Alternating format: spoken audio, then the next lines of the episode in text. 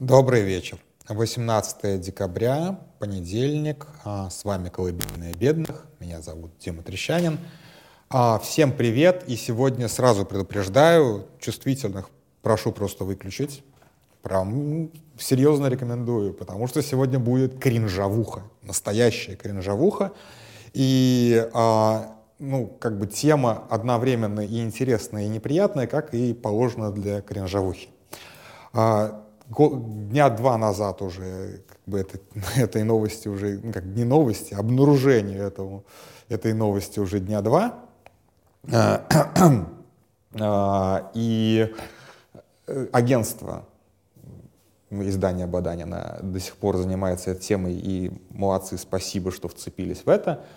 В, в научном журнале какой-то там вестник юриспруденции или что-то вроде этого Э, обнаружилась большая-большая научная статья, где обсуждается моя, одна из моих любимых конспирологических теорий. А, а, вот я не знаю, как правильно ударение ставить, телегония или телегония. Ну, наверное, телегония все-таки, как, я не знаю, телевидение.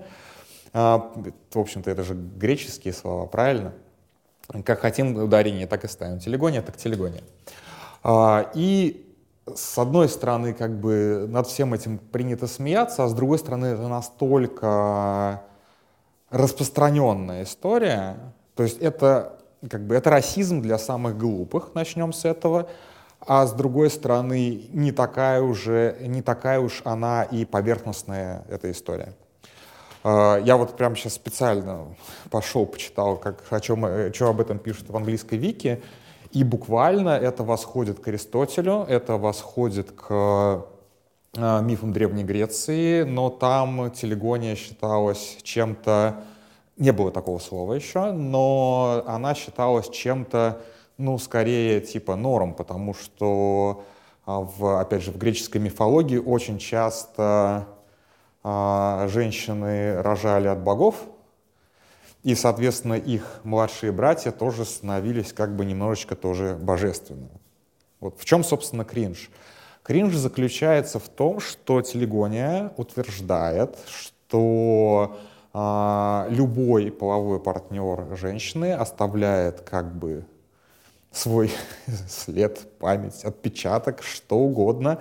А, и таким образом все последующие дети будут, соответственно, нести признаки вот как бы предыдущих половых партнеров. А, причем как бы обычно говорят о первом половом партнере, но вообще говоря, эта теория говорит о всех половых партнеров, половых партнерах, соответственно, это а, очень важный аргумент был для расистов, да, то есть как бы, опять же, тут надо очень четко понимать, что в XIX веке расизм и вообще ну, расовая теория — это была официальная наука. И, соответственно, телегония была одной из частей этой официальной науки. Почему, собственно, именно в XIX веке э, стал, стал развиваться как бы стал развиваться расизм, и он стал вообще, в принципе, таким трендом, да, э, достаточно очевидно постфактум, потому что что а, это пик рабовладения, и при этом уже как бы владеть рабами было достаточно стыдно. Ну, то есть, как бы, человек не должен владеть человеком, потому что уже произошла Великая Французская революция, и как бы, ну, как бы, типа нехорошо. И чтобы разрешить эту моральную дилемму, а, и существовал расизм. То есть, ты как бы не можешь владеть белыми, если ты белый, но если ты владеешь э, людьми другого цвета кожи, то это типа норм, потому что вот наука доказала, что это как бы наши, наши меньшие братья. Да? Вот, мы опять, опять возвращаемся к этой братской терминологии. То есть, по большому счету, э, когда рабство существовало в Средневековье, как бы ну, типа, оно даже осуждалось церковью, вот это все. Тем не менее, как бы были а, экономические, скажем так, назовем это отношения, да, когда человек действительно мог быть и там разные статусы, разумеется, были как бы даже ну, там, долгие споры, являются ли крепостные крестьяне рабами в полном смысле как в Америке были рабами чернокожие или нет. Для меня скорее, да, куча историков скажет, что нет, не совсем, есть некоторая разница, на самом деле большой разницы нет. Вот. Но, тем не менее, а, в большинстве, а, опять же, белых христианских стран, так или иначе, крепостное право, то есть владение одним белым человеком другим белым человеком, отмерло вот примерно как раз а, в XIX веке до середины XIX века, ну, самые поздние страны как раз вот э, примерно 50-е годы, по-моему, XIX века, неважно. Но обосновывать рабовладение каким-то образом было надо. Плюс, опять же, вот эта вся наука, она все пыталась выстроить в какие-то э, такие э, иерархические цепочки. В том числе там и дарвиновская теория и все остальное. Ну, собственно, дарвиновская теория о происхождении видов, она происход... породила в том числе, например, социал-дарвинизм, то есть, соответственно, что есть люди более достойные, есть люди менее достойные, ну вот это вот все. Вот, борьба за выживание, ну я сейчас упрощаю очень сильно социал-дарвинизм, ну что его упрощать? Он действительно максимально прост. Человек человеку волк.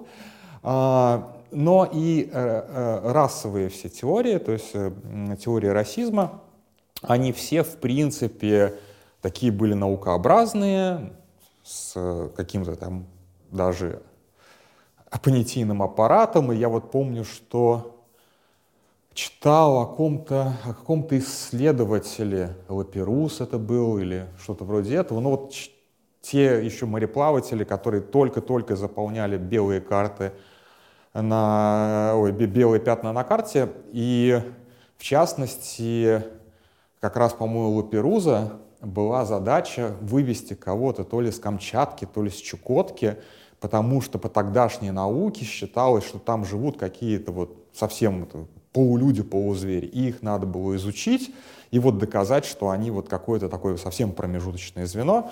И Лаперус, когда увидел местных, собственно, жителей, он такой типа, и что я сюда приплыл? Люди как люди.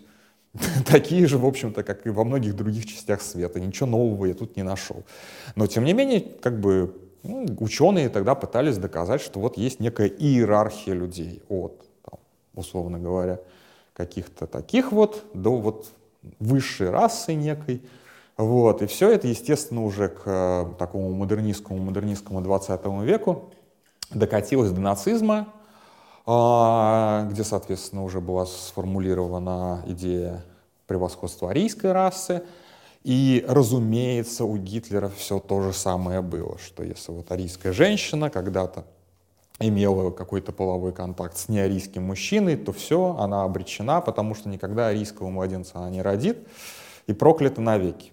Что-то вроде этого. То есть все это существовало, как бы все это а, так и работало, но как-то стало стыдно после 1945 года, в общем-то, ссылаться на, теле, на, теле, на телегонию, телегонию. А, и научная эта история была опровергнута, опять же, где-то в конце 19-го, начала 20 века, просто она была в том числе опровергнута экспериментально. Потому что выяснилось, что никакой теле, телегонии и телегонии не существует. А, тем не менее, идея, поскольку это очень простая и очень тупая идея, она так или иначе тиражируется, она, естественно, всегда тиражируется на страхе чужого.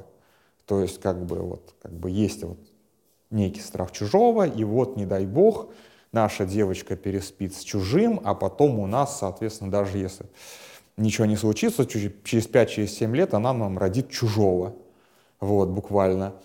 А, и ну, чтобы вы понимали, я это постоянно встречал так или иначе, там, и в, там, в желтой прессе, и в интернете, то есть это всегда было, там, то есть это было в публикациях 80-х, в публикациях 90-х, в публикациях 2000-х, так или иначе тема телегонии, телегонии, господи, я уже запутался в этих ударениях, она от нас никогда не отходила, то есть это то, что постоянно так или иначе присутствует ну не сказать, что такое, ну в такой широкой культуре. То есть это, в общем-то, одна из частей конспирологии. Вот. И то, что в этой научной работе доказывается, что и существование рептилоида, и рептилоидов, и еще что-то, ну вот вся куча всего этого, в, то есть в этом наборе телегония для меня не какой-то там удивительный кусочек чего-то, чего я не ожидал увидеть. Нет, это нормальный совершенно набор. То есть это реально расизм для самых тупых. То есть вот как бы э, самая простая российская идея заключается в том, что никаких половых контактов с чужими, ну в смысле, не, с, не со своими, не в смысле чужими из вселенной, с Эллен Рипли, а вообще, в принципе, с парнями из нашего двора. А иначе произойдет просто страшная и необратимая беда. То есть вот такой грех, из которого невозможно выйти, и все как бы навсегда ты как бы опорочена, опозорена, и уже, уже, уже, уже обратно домой не примут. Что-то вроде этого. То есть совершенно чудовищный расизм. А, который неизбежно будет всплывать так или иначе в каких-то вот таких вот э, кругах. То есть, к сожалению, слишком простая идея, чтобы э, она как бы предалась забвению, скажем так. То есть, чтобы вы понимали, у меня даже где-то вот в начале 2000-х была там газетная вырезка с соответствующим текстом, там маленькая-маленькая колоночка из какой-то газеты, типа спидушника. Вот, ну, то есть понятно примерно, по каким каналам она расходится, распространяется, и вот теперь это вот как бы научная работа. Наверняка у нее даже какой-то будет там индекс цитируемости, такой, такой не процитировать грех. Вот, у человека теперь будет серьезная цитируемость в научных кругах, потому что я бы сам с удовольствием это процитировал. То есть, представьте себе, а, теперь любой исследователь конспирологии будет ссылаться на эту статью и поднимать, соответственно, ей индекс. Так что вот как бы очень такая двоякая вещь получилась. То есть по большому счету, а, в принципе, избавиться от расизма достаточно сложно, при том, что как бы сейчас мы понимаем, что действительно расизм был инструментом, инструментом рабовладения и инструментом оправдания рабовладения. И по большому счету он как бы не нужен уже давно, потому что рабовладение как-то ну, практически везде потеряла свою актуальность. Последняя страна, где было легально, ну так, около легально рабство, это, по-моему, Мавритания, и она официально от него отказалась тоже уже ближе где-то к началу 2000-х, если я, опять же, сейчас не занимаюсь поклепом на честных мавританцев. То есть, в общем-то, тоже, то есть у нас до сих пор есть рабство, но оно, в общем-то, незаконно, и оно уже не диктуется принципами расизма. Оно просто существует, потому что есть слабые люди, которых, ну как даже не слабые люди, а люди, а, которые могут попасть в ужасные обстоятельства, только просто быть похищенными, скажем так, вот, и принужденными работать где-то против своей воли. Так что, в общем-то, рабство существует до сих пор, к сожалению. Что с этим делать, тоже не совсем понятно. Ну, по крайней мере, это не одобряется законом, церковью и наукой. Слава Богу, хотя бы так.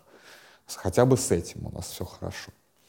Вот, так что э, с телегонией, телегонией мы даже в 21 наверное, веке не попрощаемся. А, ну и то, что это излагает, э, этот научный подход э, излагает Э, действующий депутат, это отдельно смешно. И там, конечно же, это уже все-таки 21 век, там уже какие-то новые веяния произошли, потому что теперь же у нас есть все-таки контрацепция какая-то, и он там излагает а, мысль о том, что, соответственно, а, каким-то волновым способом передается генетическая информация, то есть уже не физически а, путем передачи непосредственно, генов каким-то образом, которые где-то там закрепляются, а неким волновым способом. Да? И здесь это уже конспирологическая теория, разумеется, пересекается с двумя недоисследованными мной конспирологическими теориями, одна из которых память воды, то, что у нас а, молекулы воды обладают а, невероятным а, невероятной способностью сохранять информацию и, соответственно, памятью матки. И вот в, вот в эту область я вообще лезть не хочу, если честно, потому что там, где, там начнется наверняка настолько страшная шиза, что я сразу же уеду в дурку. Вот, так что вот, примерно, примерно такая фигня. Вот. А второе, что я хотел обсудить здесь же, потому что это как-то вот по времени, по крайней мере, у меня совпало, как я об этом узнал, это а, статья Юлии Латыниной. Юлия Латынина тоже фашистка. Здесь как бы надо называть вещи своими именами. Ну, как фашистка. Она такая вот пиночетовка. То есть она молится и всегда молилась на э, сильного лидера, который вот наконец-то уже нас избавит от этих вот леваков.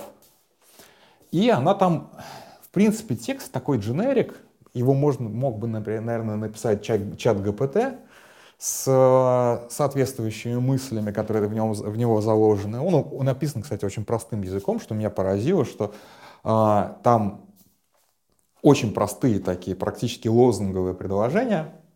И где-то в середине она как бы объясняет причину, почему продолжается до сих пор война.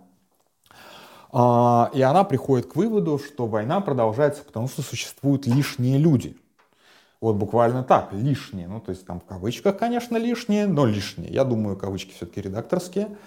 Вот. Существуют лишние люди. С одной стороны, лишние люди — это те, кто сидят на велфере, на пособиях в Европе, или там э, имеют некий там bullshit job, job и, соответственно, не дают развернуться военной промышленности, которая бы спасла Украину. А с другой стороны, это лишние люди, э, пост... Э, как же она там написала? Пост какого общества? Э, общество постизобилия, то есть да, Россия, общество постизобилия, а, э, соответственно, лишние люди, которые с удовольствием записываются и едут на войну убивать и умирать. И, честно говоря, вот от этой фразы меня порвало. Меня вообще регулярно достаточно рвет от колонны Колотыниной. Ну как регулярно? Как вижу, так рвет. Где-то раз в полгода это происходит. Какой-то абсолютно выдающийся образец какой-нибудь чудовищный античеловеческой хераты попадает мне на глаза и меня разрывает. На этот раз, вот опять же, меня разорвало. И это мало чем по градусу, если честно, лишние люди мало чем отличаются от телегонии. телегонии. А почему? Потому что, в принципе, все вот эти вот модернистские идеологии, что фашизм, что коммунизм, они, в общем-то, и всегда исходили из того, что, ребята, вот мы сейчас уничтожим лишних избавимся от лишних людей, вот буквально лишних людей, и сживем. Ну, то есть в случае коммунизма это, конечно же, был класс эксплуататоров, в который, естественно, входили не только капиталисты, но там попы, там, деятели культуры, ну, вы сами примерно себе представляете, причем, опять же, по, по, мере, по мере приближения к коммунизму, как это сформулировал товарищ Сталин, Э, обострялась классовая борьба, и, соответственно, врагов становилось вдруг много. И эти враги обнаружились в том числе и внутри коммунистической партии, как мы знаем. Вот сейчас избавимся от этих лишних людей или попытаемся их перевоспитать на ударных стройках коммунизма, тогда и заживем. Вот это первый пример лишних людей, который вот очень должен быть нам знаком и близок. И не дай бог, конечно же, к нему вернется. Второй пример лишних людей — это вот с противоположной стороны спектра, скажем так. Это, естественно, евреи, цыгане. Но там же как бы нацистский режим уничтожал не только евреев, цыган, а, там же еще были, соответственно, давайте избавимся от всех а, там, кто инвалидов, умственно неполноценных. Там же была целая история, что брали просто целые там, дурки, да, и всех, всех, собственно, из дурки вывозили на полигон, не, не, независимо от диагноза, просто потому что, ну а зачем они как бы своими э, плохими генами портят нашу арийскую расу? Они лишние люди, давайте их уничтожим. Вот. Ну, то есть нормальная такая арийская логика, извините. Вот как бы вот близкая как раз к телегонии. А не дай бог кто-то из них еще когда-нибудь э, будет иметь сексуальный контакт и навсегда, навсегда загубит женщину арийскую. Этого невозможно вообще, нельзя допустить никоим образом. Поэтому этих э, лишних людей тоже нужно уничтожить. Вот, поэтому любая лексика дегуманизирующая, которая называет каких-то людей лишними, но она, разумеется, недопустима ни в коем виде. И для меня, конечно же, примерно одинакового, одинаковой ценности это, эти тексты, при том, что, в общем-то, над текстом стилегонии я скорее посмеюсь, а вот как бы текст э, латыниный во мне вызывает скорее гнев и оторопь, потому что это, ну, как бы, это за гранью. Да, если уж говорить про лишних людей, то, в общем-то, все мы какой-то момент лишние люди, вот с точки зрения экономики. У, у, у каждого из нас есть периоды жизни, когда мы экономически не производим, как сказать, экономически становимся исключительно потребителями, а не производителями. И первый этот период у нас у всех неизбежен, потому что это период с нуля ну, у кого-то до 16, у кого-то там до 25 лет, ну, каждый по-разному начинает работать. Но, тем не менее, вот как бы, пока мы дети, мы абсолютно не, производим, не производители ничего. Можно ли считать нас лишними людьми вот с, точки, с, с, этой точки зрения, получатели пособия? Ну да, все как бы детские пособия есть практически во всех странах. Стоит ли по логике Юлии Латыниной избавиться от всех детей, потому что они получатели пособия? Леваки чертова. Ну вот примерно так же.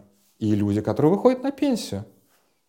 И люди, которые по каким-то причинам получили инвалидность до выхода на пенсию. А, и люди с какими-то тяжелыми сложными заболеваниями. Это все лишние люди, извините. Ну вот как бы западные типа страны. Потому что когда говорят, что лишние люди это вот те, которые там типа приехали из а, неблагополучных стран и сели на пособие, ну 90% из них работают. А, ну не все из них работают в легальном секторе экономики, да, и платят налоги, но большая часть людей так или иначе работает на пособие, ты особо не проживешь. Вот.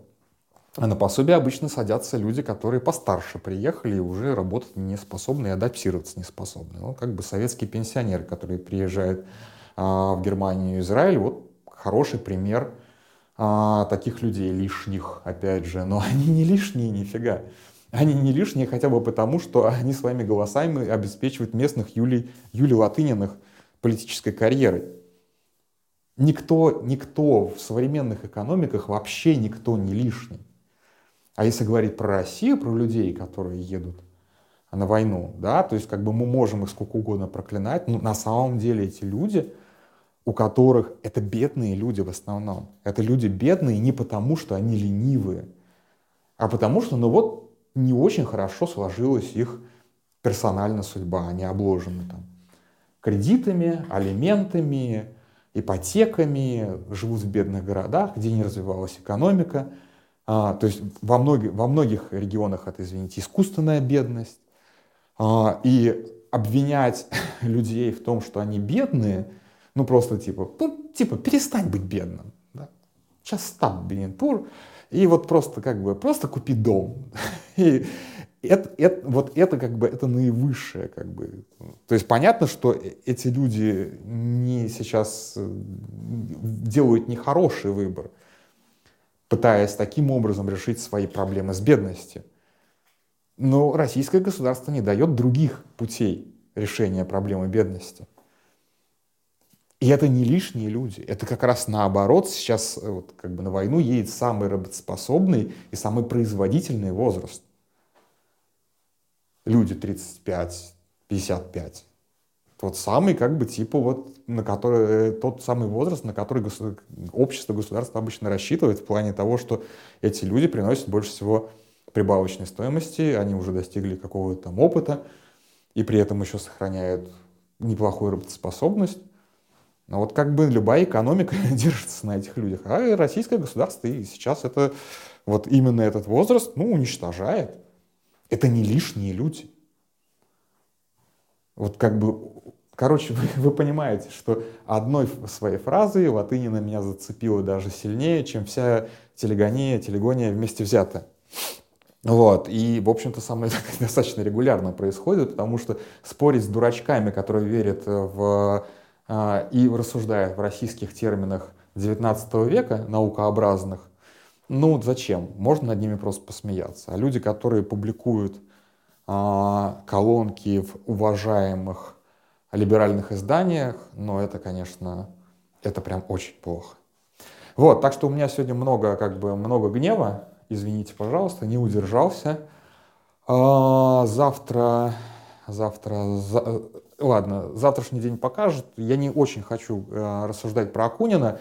У меня конфликт интересов. Я буду про Акунина, скорее всего, что-нибудь придумаю, что-нибудь сделаю в четверг на стриме, я надеюсь. Поэтому про Акунина голосовых, наверное, не будет. Именно поэтому. А, а что будет завтра, тогда пока еще не решил. Посмотрим, подумаем.